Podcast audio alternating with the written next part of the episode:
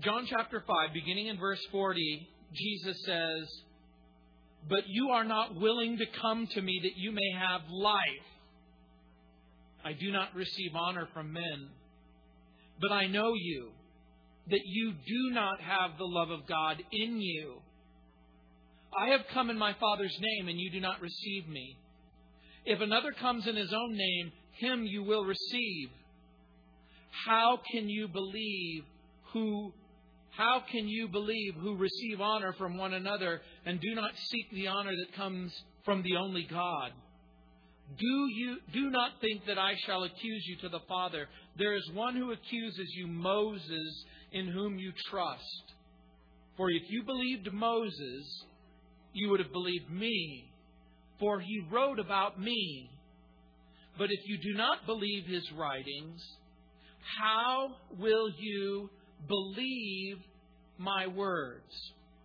Several years ago, I read a note from Joe Boot. He's the director of Ravi Zacharias' International Ministries in Canada. During the Columbine crisis, members of, of the Ravi Zacharias team came down here, and I had a chance to, to meet with Ravi and And, and minister. In a book entitled Searching for the Truth, on the jacket cover, there is this paragraph. It says, quote, "Many people ignore or reject Christianity not because they have looked at its claims and found them lacking, but because nobody has ever given reasonable answers to their questions. Others have simply heard a clear explanation. Others have simply never heard a clear explanation of the truth of Christianity. Or maybe they know little, or maybe they know nothing about the Bible. That certainly is true in certain instances, but it wasn't true concerning the religious leaders in their conversations with Jesus Christ." In John chapter five, Jesus is claimed to be the Jewish Messiah. Jesus proved his claims by revealing equality with God in verses seventeen and eighteen, by his perfect obedience to the will of God and the work of God in verse nineteen, by his great works in verse twenty, his power to give life and his ability to raise the dead in verse twenty-one, his control over the judicial processes in verses twenty-two and twenty-three. His authority over man's destiny, his ability, if you will, to save human beings from the ultimate death, to give them life in verses twenty-four and twenty-five. His self-existence in verse twenty-six. His power to execute judgment in verse twenty-seven. His claim to be the Son of Man in verse twenty-seven. His power to resurrect all people from the grave in verses twenty-eight through thirty. Jesus then gives testimony concerning his own identity in verse thirty-one. He calls witnesses to the witness stand, and he calls for the witness of the Holy Spirit within in verse thirty-two, the witness of John the Baptist in verses thirty-three through thirty-five, the witness of his miracles in verse thirty-six, the witness of God himself in verses thirty-seven and thirty-eight, the witness of the Scriptures in verse thirty-nine. And then Jesus tells us that men reject him. They reject him because of unbelief.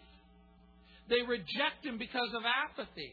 They reject him because of deception. But primarily, Jesus gives us at least six reasons why they reject him. Number one, because men are unwilling to come to Christ. Number two, human beings, men and women, do not really love God in verse forty-two.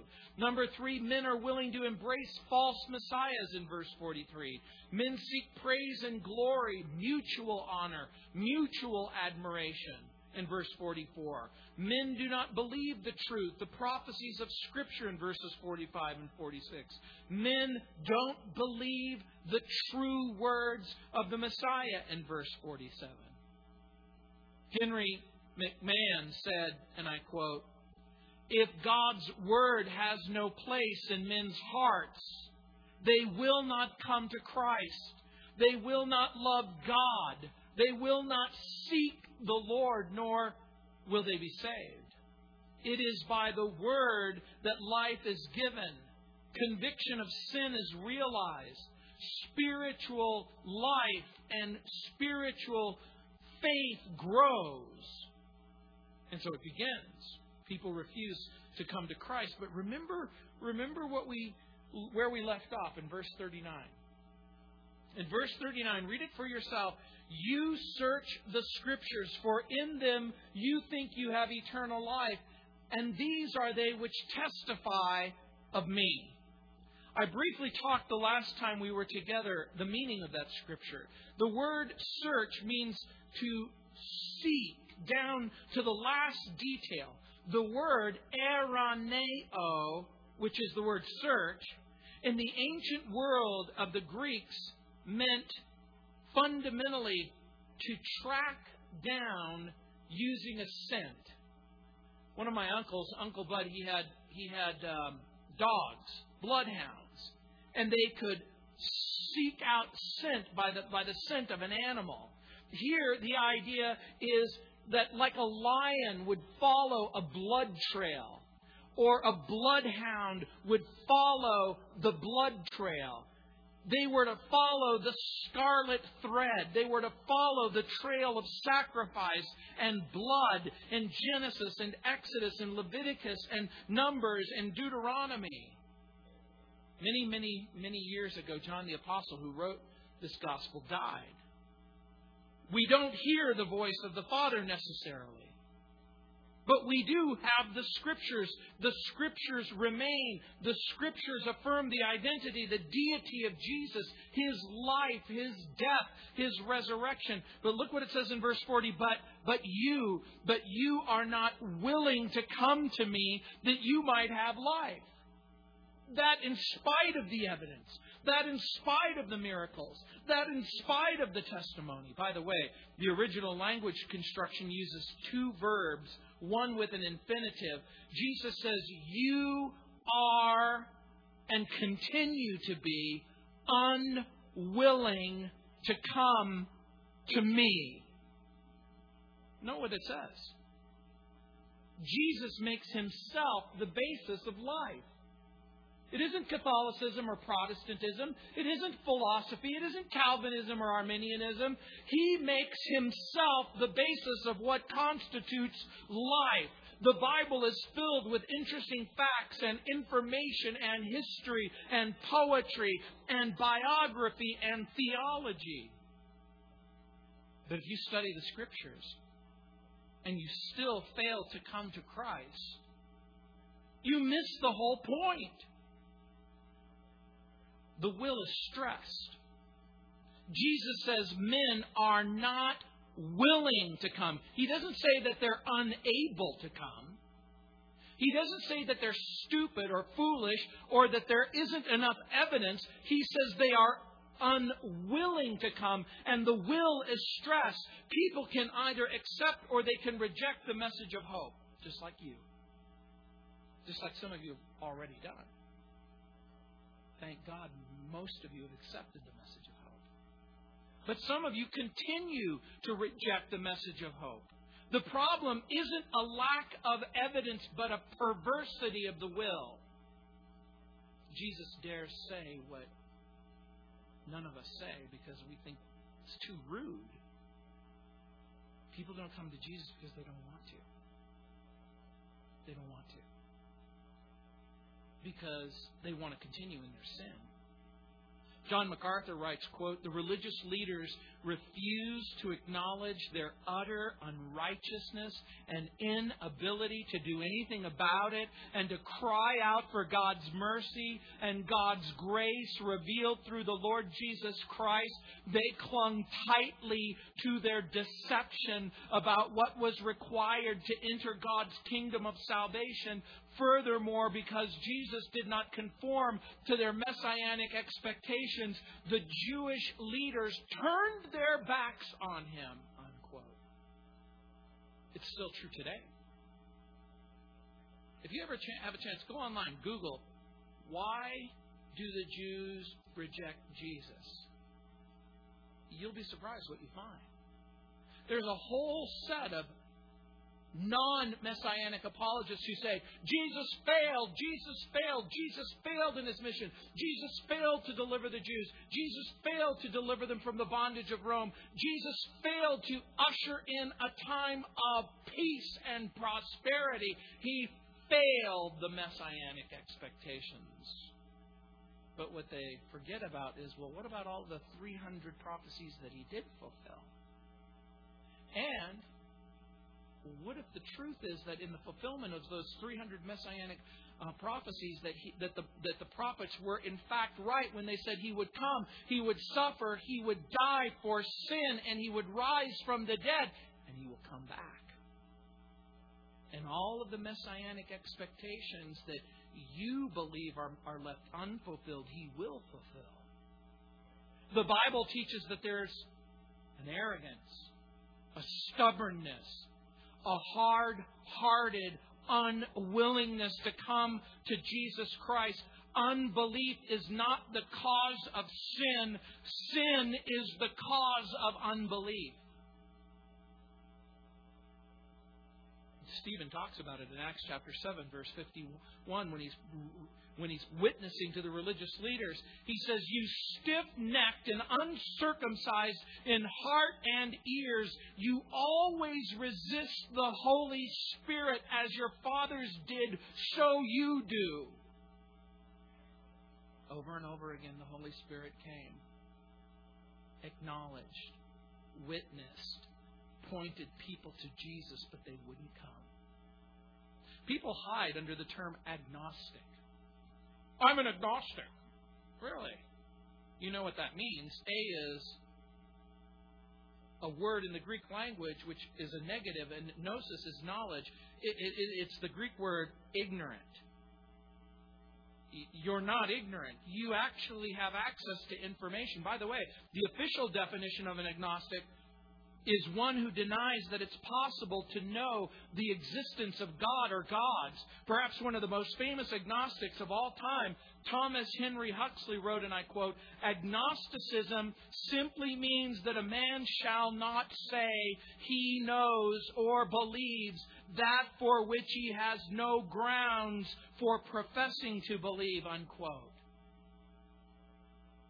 But the human being on the planet Earth has every grounds to believe that there is something rather than nothing, that there is a creator. C S Lewis rightly responded, quote, "Amiable agnostics will talk cheerfully about man's search for God. For me, they might as well be talking about a mouse's search for a cat." There's a reason why mice don't search for, for cats. Because they don't want to be found. There's a reason why the atheist and the agnostic doesn't search for God. Because God is there. The Bible says that if you search for him with all your heart, you will find him. Jesus will repeat his claim later in John ten ten. "I am come that they might have life and have it more abundantly." When we receive Jesus Christ, we receive life. And when we reject Jesus Christ, we reject life. Look what it says in verse forty-one. "I do not receive honor from men." By the way, there are two words translated honor. The first, if you go back in John chapter five, remember back in verse twenty-three where it says that all should honor the Son, just as they honor the Father. He who does not honor the Son does not honor the Father who sent him. That word is the Greek word tameo. It comes from the noun time. The word, the name Timothy comes from this name. It means to esteem or to honor. But here in verse forty-one, it isn't the word timeo or time. It's the it's from the noun doxa, which means glory or praise. And so when he says, "I do not receive glory or praise from human beings," in this sense, Jesus does not want public praise or hypocritical honor from those who reject him. When I go to church, I read my Bible. I'll sing the songs. But guess what? Singing the songs, reading your Bible, going to church. If you privately, personally, internally, wickedly, wrongly reject Him, you're dishonoring Him. Jesus knew, Jesus knew that any respect from those people who privately rejected Him was worthless because they didn't have the love of God in their hearts. Jesus does not need our approval or disapproval. Jesus does not need our support or non-support. Jesus has made it clear that the only approval, the only honor, the only sanction that He cares about is the approval and the honor and the sanction of His Father. This might come as a shock and a surprise to you, but He doesn't give a rip what the religious leaders do or don't do, in the sense of honor and dishonor. And He gives the reason, because people don't love the Lord. Look at verse forty-two for yourself. But I know you, that you do not have the love of God in you. The Jewish people were admonished to love the Lord their God with all their heart. Remember, this is the first commandment. What is the most What is the most, what is the most important revelation that God has given to all of mankind? You shall love the Lord your God with all your heart and with all of your mind and with all of your soul and with all of your strength. You will love the Lord your God, and you will, or you won't.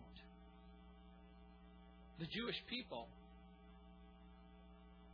the religious leaders, if you were to ask them, do you love God? Do you love Him? They would have been the first to acknowledge that they love Him.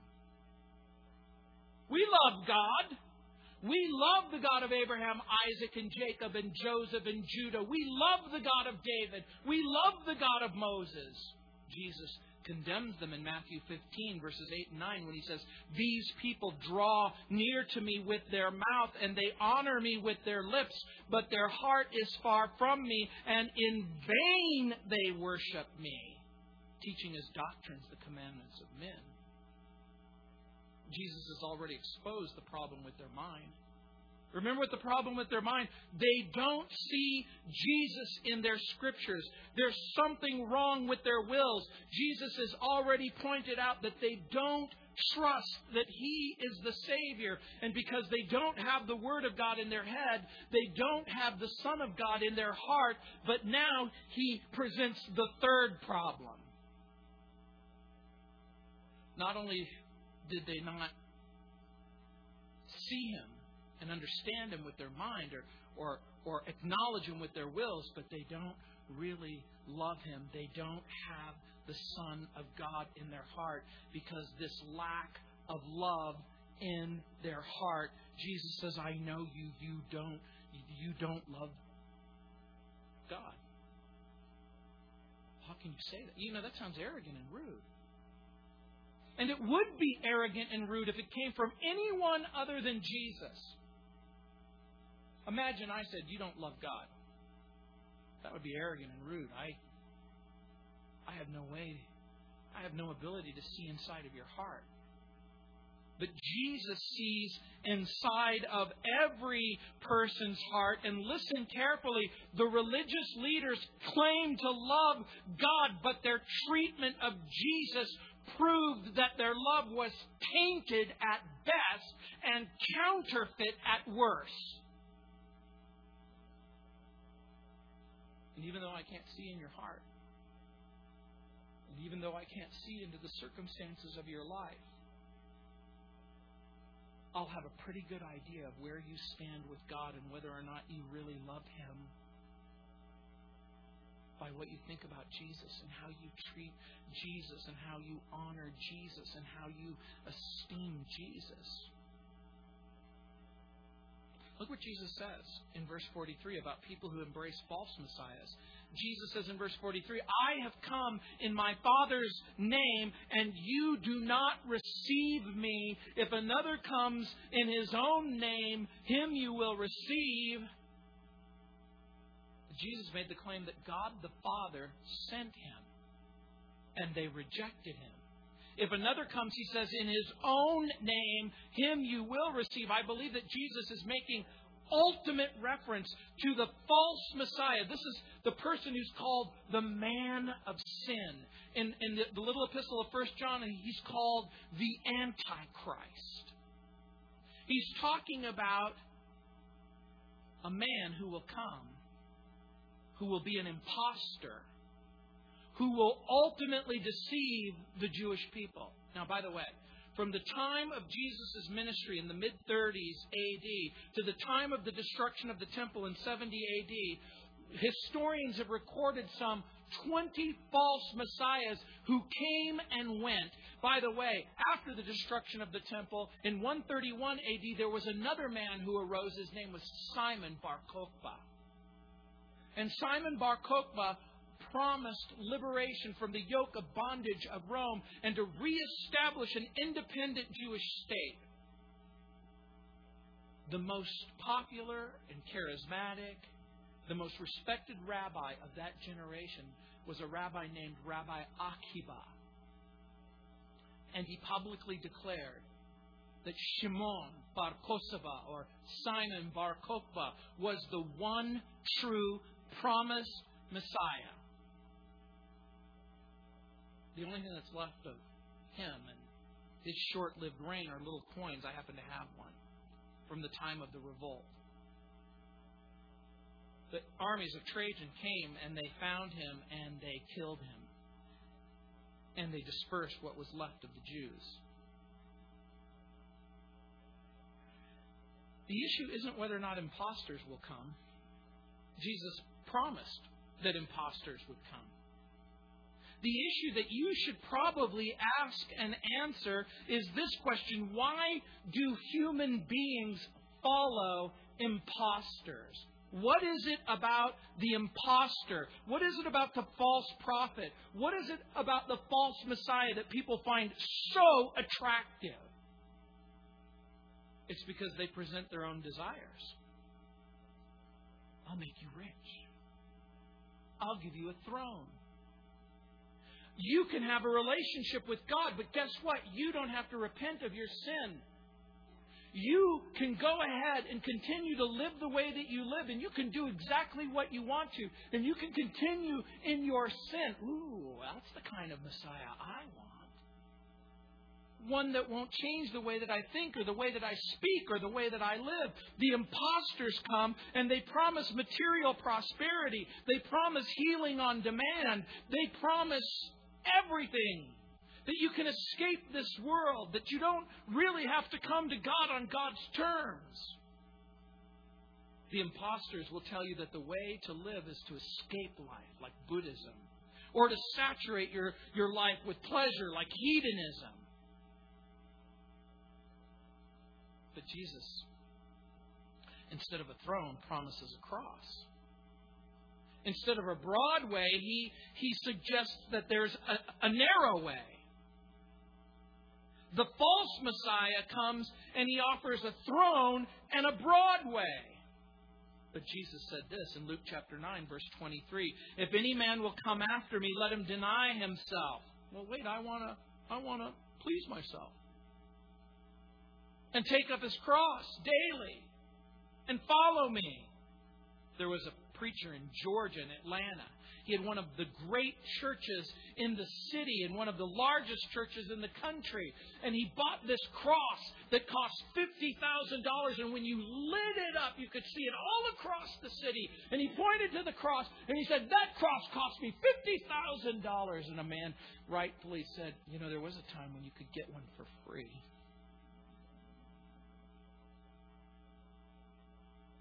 People want to wear a cross, but they don't want to go to a cross. Jesus said, For whosoever will save his life shall lose it, but whosoever will lose his life for my sake, the same shall save it. For what is a man advantaged if he gains the whole world and he loses himself, or he's cast away? Do you know what the false Messiah does? The false Messiah feeds our inherent lust to protect ourselves, to please ourselves, to satisfy ourselves. But look what it says in verse forty-four. Jesus says, "How can you believe who receive honor from one another and do not seek the honor that comes from the only God?" Now remember, Jesus isn't interested in human beings' approval. Jesus cares only about the honor that comes from the Father. But the religious leaders have made two vital mistakes. They care what they think, and they don't care what God thinks. And that's the bottom line. And so Jesus basically says, do you know why many people refuse to come to the Messiah? Because they ask the question, well, what, what will my mom think? What will my dad think? What will my brother think? What will my sister think? What will the people at work think? What will, pe- what will people think if they hear that I'm a Jesus freak? What will they do if they find out it's true? Well, you know what? I don't really care if you know that I'm a Jesus freak. Do you know what it says in Proverbs chapter nine, verse ten? The fear of the Lord is the beginning of wisdom, and the knowledge of the Holy One is understanding. In Proverbs chapter twenty-nine, verse twenty-five, it says, "The fear of man brings a snare, but whoever trusts in the Lord shall be saved." You're going to always be left with the decision, am I going to trust the Lord, or am I going to trust what other people think? The religious leaders had produced and promoted and perpetuated a system of mutual praise and admiration. They prayed so that everyone could see them. They loved to be in the front row of the synagogue. They loved the praise and the honor and the greetings in the marketplace. Jesus in Matthew's gospel says, you love to be greeted in the streets. You love to be said, Rabbi, Rabbi, oh, it's so good to see you, Rabbi. You're looking particularly spiritual today. That's, that's because that's what I am. Spiritual man. You can tell by the spiritual hat and the spiritual way that I look and the spiritual books that I carry. But here's the point. When we measure ourselves among ourselves and by ourselves, we make a very serious mistake.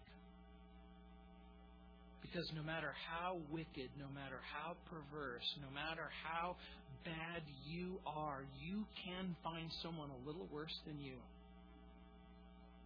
Well, at least I'm not like Jeffrey Dahmer. I've never really killed anyone and cut off their head and leached the flesh off of their skull. I've never practiced cannibalism. Matter of fact, I'm a pretty good person. Yeah. I'm a pretty good person. I'm good enough. Well, how good do you have to be to go to heaven? The Bible says be perfect, even as your Father in heaven is perfect. So who gets to go to heaven? Perfect people. How many perfect people are there? You would be wrong if you said none. There is one. Jesus Christ the Lord. He is perfect. He is perfect in everything that he says, and he is perfect in everything that he does. And so we avoid comparing ourselves by the one person who we should rightly compare ourselves with. When we measure ourselves among ourselves, it, it, it certainly makes sense that we're going to find someone a little worse than, than us. Am I as good as my neighbor? Who cares? Are you as good as Jesus? Are you? If the answer is you are not, then guess what? You need a Savior. You need to come to Jesus. Not necessarily to church. Not to a particular religious philosophy. When we judge ourselves by human comparisons, there's plenty of room for smug self-satisfaction that kills fake, but when we compare ourselves with Jesus, we are humbled. We become dust. Faith is born, and there's nothing left in us but to trust God's grace and to trust God's forgiveness and to trust God's mercy and to trust God's love. And guess what? When you're in that place, you're in the perfect place, because you're in the place where you can receive God's grace and God's mercy and God's forgiveness and God's love. Human beings make two fundamental mistakes. They're desperate to receive approval and honor of human beings and then reject the approval and the honor of God. We want to be seen in the right place. We want to be seen with the right people. We want to live in the right house. We want to drive the right car. We want to have the right clothes to wear. We want to attract the right person. We want to give the right gifts so that we can secure honor and power and all that wealth gives. We want recognition and fame. But this is what it says in Galatians chapter six, verse three. For if a man thinks himself to be something when he is nothing, he deceives himself. Well, I want everybody to think that I'm a good person. Why? Why would you want to live that kind of hypocritical lie? Because I am basically a good person. Did you forget everything that I've just said? What are you willing to accept as evidence that you're not a good person? I'm a good person. Have you ever told a lie? Maybe. Sort of. Just a little one. No big deal. Have you ever stolen something? It doesn't matter how valuable or in, not valuable. Have you ever taken anything ever that doesn't belong to you? Kind of, sort of, yeah. Well, you've just admitted you're a liar and a thief. Shall we go on? Remember, the Bible says that if you're guilty of one, you're guilty of all. And look what it says in verse forty-five. Jesus said, "Do not think that I shall accuse you to the Father. There is one who accuses you, Moses, in whom you trust." Jesus reminds them that they don't really believe prophecy. They don't even really believe the Bible. They don't even really believe Moses' writings. The Jews affirmed that they did in fact believe Moses. If we, if I could take you all back in time and space and I could present you to the religious leaders, the religious leaders would pull their hair out at this point and say, we, we do believe Moses. We follow Moses. It's Moses who we follow. Really? Moses is our mediator. Jesus says, no. Moses will condemn you. Look carefully at the expression that Jesus gives when he says, do not think that I shall accuse you to the Father. There is one who accuses you, Moses. Now, right at the end of the sentence, it says, in whom you trust. That expression, in whom you trust, is very interesting. The Greek word is elipidzo. And it comes from the noun ellipse. Um, we have a word in our language that is similar to it, ellipsis. Um, the idea is an expectation or a hope. Here, the idea is, do not think that I shall accuse you to the Father. There's one who accuses you, Moses, in whom you have fully placed your confidence and hope, or in whom you have set your hope. They fully, truly expected or hoped that Moses would save them. That by reading the Bible, by reading Genesis and Exodus and Leviticus and Numbers and Deuteronomy and following the rules and the reg- regulations and, and performing the sacrifices and ignoring the prophecies, which all pointed to the Messiah, that somehow that that would help them. Jesus is, in a sense, saying, I don't have to accuse you. I'm not the person who's going to have to stand before God and rat you out for a compelling case of condemnation, because the very testimony of the person that you placed your hope and expectation on, he's going to condemn you. What does that mean to you? What are you trusting? Your goodness? Your greatness, your graciousness? If you're trusting your goodness, then only one failure. It'll only take one failure to disqualify you from heaven. Moses wrote in Deuteronomy chapter thirty-one, verse twenty-six, "Take this book of the law, Genesis, Exodus, Leviticus, Numbers, Deuteronomy. Take this book of the law and put it beside the Ark of the Covenant of the Lord your God." He's speaking of the Ark of the Covenant, which was made of wood and overlaid with, with gold. And there was Aaron's budding rod, and the Ten Commandments were placed there. The Ten Commandments were placed there. And Moses says that it may be there as a witness against you. What? Yeah. So that it will tell the truth about you. The purpose of, of the law of Moses, in part, was to reveal our need. It was to reveal our wicked, sinful, selfish, hopeless inability to follow the rules. I'm trying to think of a rule that I've ever kept. And it seems to me, I'm just not good at keeping rules. Rules for me are like bowling. Do you, have you ever bowled? Have you ever taken the little ball and rolled it down the alleyway, and then it goes into the gutter, and you go, "Oh, this is so exciting. This is thrilling." It's not thrilling when you throw gutter balls all the time. And it's not thrilling to be religious when you're a hypocrite. We say we believe the authority of the Scripture. We say we believe the clarity of the Scripture. We say we believe the power of the Scripture.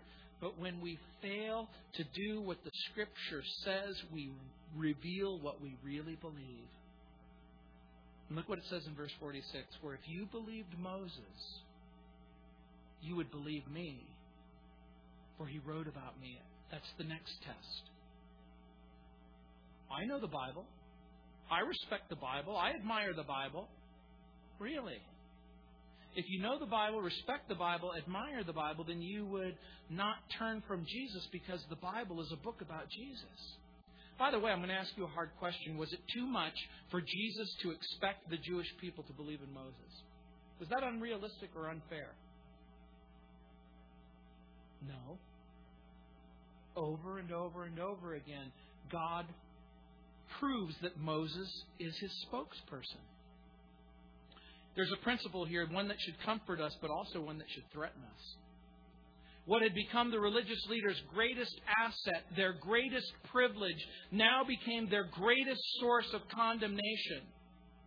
We are reluctant to condemn a person who's never had a chance, who's never received a single warning, who has no knowledge and no understanding, but they have warning after warning, information after information, chance after chance, and responsibility always lies on the other side of privilege.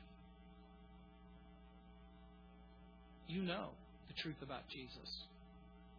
When you read Moses, you discover that the Messiah is the promised seed in Genesis, the Passover lamb in Exodus, the atoning sacrifice in Leviticus, the bronze serpent in Deuteronomy, the promised prophet in Numbers. Read further in Joshua. You see that Messiah is the captain of the host. In Judges, he's the ultimate deliverer. In Ruth, he's the kinsman redeemer. In First and Second Samuel, in First and Second Kings, in First and Second Chronicles, he's the Messiah, the promised king. In Ezra and Nehemiah, he's the restorer of the nation. In Esther, the Messiah is the advocate. In Job, he's the redeemer. In Psalms, he's the all in all. In Proverbs, he's the pattern. In Ecclesiastes, he's the ultimate goal of knowledge. In the Song of Solomon, he's the beloved. In all of the prophets, he's the coming Prince of Peace. In Matthew, he is Christ the King. In Mark, he's Christ the suffering servant. In Luke, he's Christ the Son of Man. In John, he's Christ the Son of God. In Acts, he is risen, seated, and sending. In the epistles, he is the indweller and the filler of the Holy Spirit. In Revelation, he's the Lamb, and before the foundation of the earth, and he's also the Lion who reigns forever and who will return to judge the living and the dead. How could you possibly miss that? People don't believe the message of the true Messiah. Look what it says in verse forty-seven. But if you do not believe his writings, how will you believe my words? Jesus is basically saying, if you reject Genesis chapter one and chapter two and chapter three and chapter eleven, if you reject Exodus, if you reject Leviticus, Numbers, and Deuteronomy, if you reject the writings of Moses, how could you possibly, is it reasonable for you to expect that you're going to believe the words of Jesus? And note this. Jesus suggests that if you do believe his words, it makes perfect sense that you would believe Moses' words. The Jews claimed Moses was great and Moses was honorable, but they treated Moses as if he were a liar, as a man whose word was uncertain or unreliable or unsupportable. Well, how then could they believe the words of Jesus? How many people think of Jesus as a great man, an honorable man, but then they treat him as if he's a liar?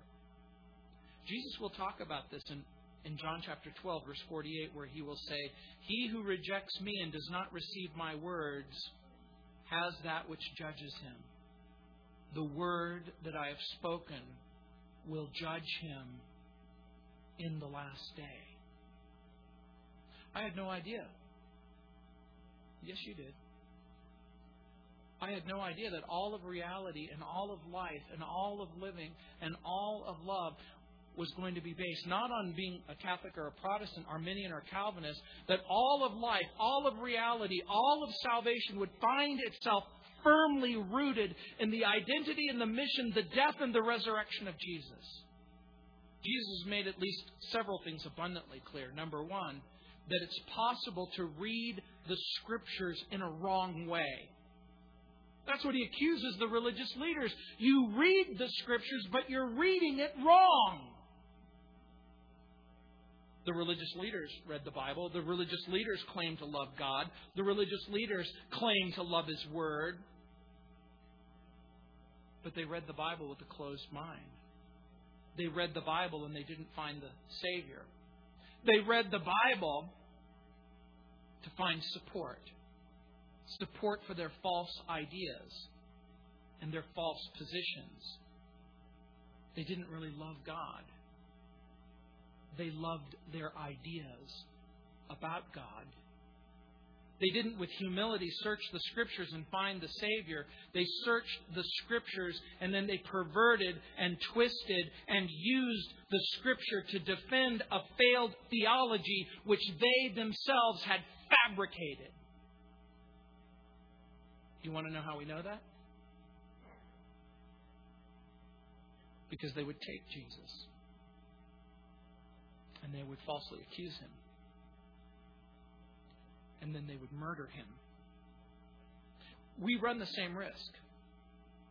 Do you read the Bible to prove your beliefs or to test your heart? We live in a world where unbelief and apathy and deception form a willing coalition to keep people from Jesus and keep people marching towards hell. I'm reminded of a story. Many, many years ago, there was a wealthy Chinese businessman who made a trip to England. And he discovered and purchased a powerful telescope or microscope. And when he got this microscope, he absolutely loved it. He he loved looking at flower petals under his microscope. He loved looking at exquisite rock crystals. He was amazed at the beauty and the details that such small things could bring. And he decided to take the microscope back with him to China. And one day, he thought he would do a little experiment. He took some of the rice that he was eating in his bowl and he put it under the microscope. And when he started to focus in, he noticed that on his rice there were little tiny microscopic creatures crawling all over his rice like little tiny maggots. And this man loved rice. He ate rice for breakfast. And he ate rice for lunch. And he ate rice for dinner. And he was overwhelmed. He, he, he was really fond of rice, and he, he wondered what he would do. And finally, he concluded that the only thing that he could do was to take the microscope and smash it into a thousand tiny pieces. And then he picked up the bowl and started eating it.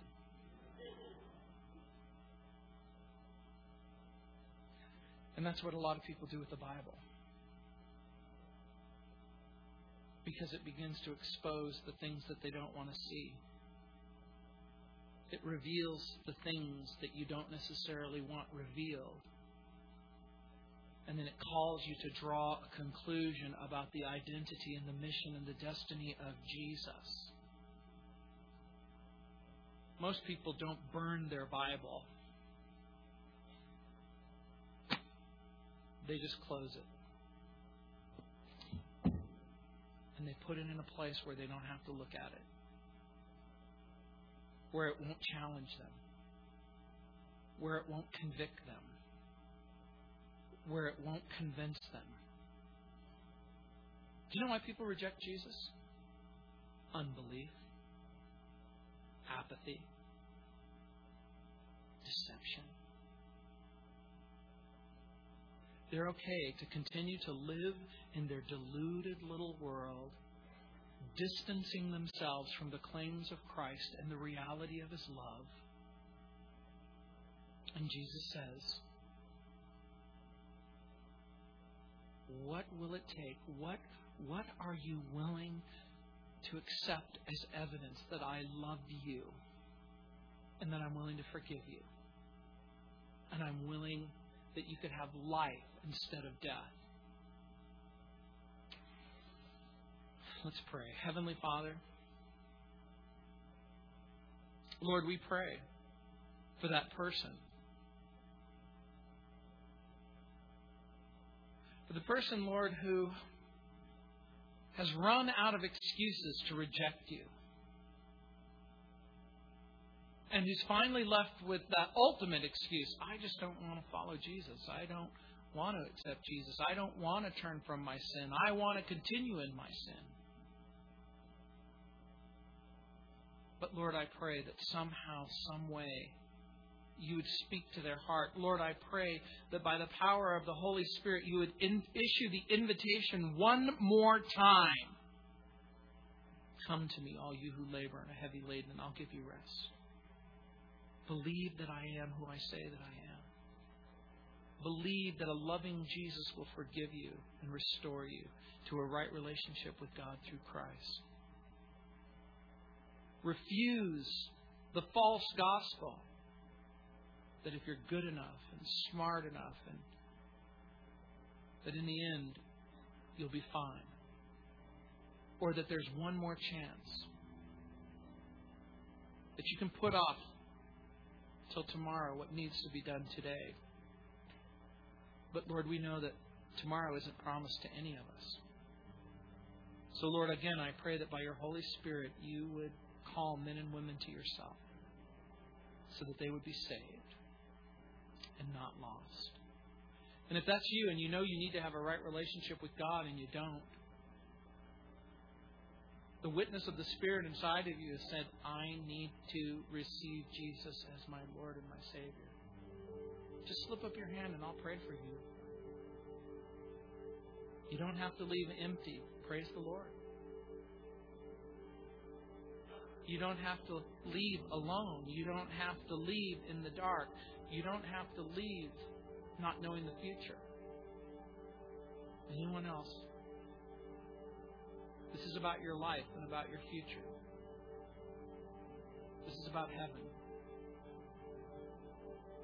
I'm not asking you to come to my church. I'm not asking you to believe, quote unquote, my way. But I am asking you to make sure that you have friendship and fellowship with the living Lord Jesus. Do you? Praise the Lord. Just, just one more moment. Heavenly Father, for these who have raised their hand, Lord, I pray that you would, again, remind them of your love, your willingness to forgive them. Lord, I pray that they would confess Jesus Christ as Lord. I pray that they would turn from their sin fully and forever, and that they would fully and finally trust Jesus for safety, for forgiveness, for security, for assurance. Lord, I pray that you would place within them a desire, a, a, a love for the Word of God, for the Son of God, for the people of God, for the things of God. In Jesus' name, amen. Let's stand.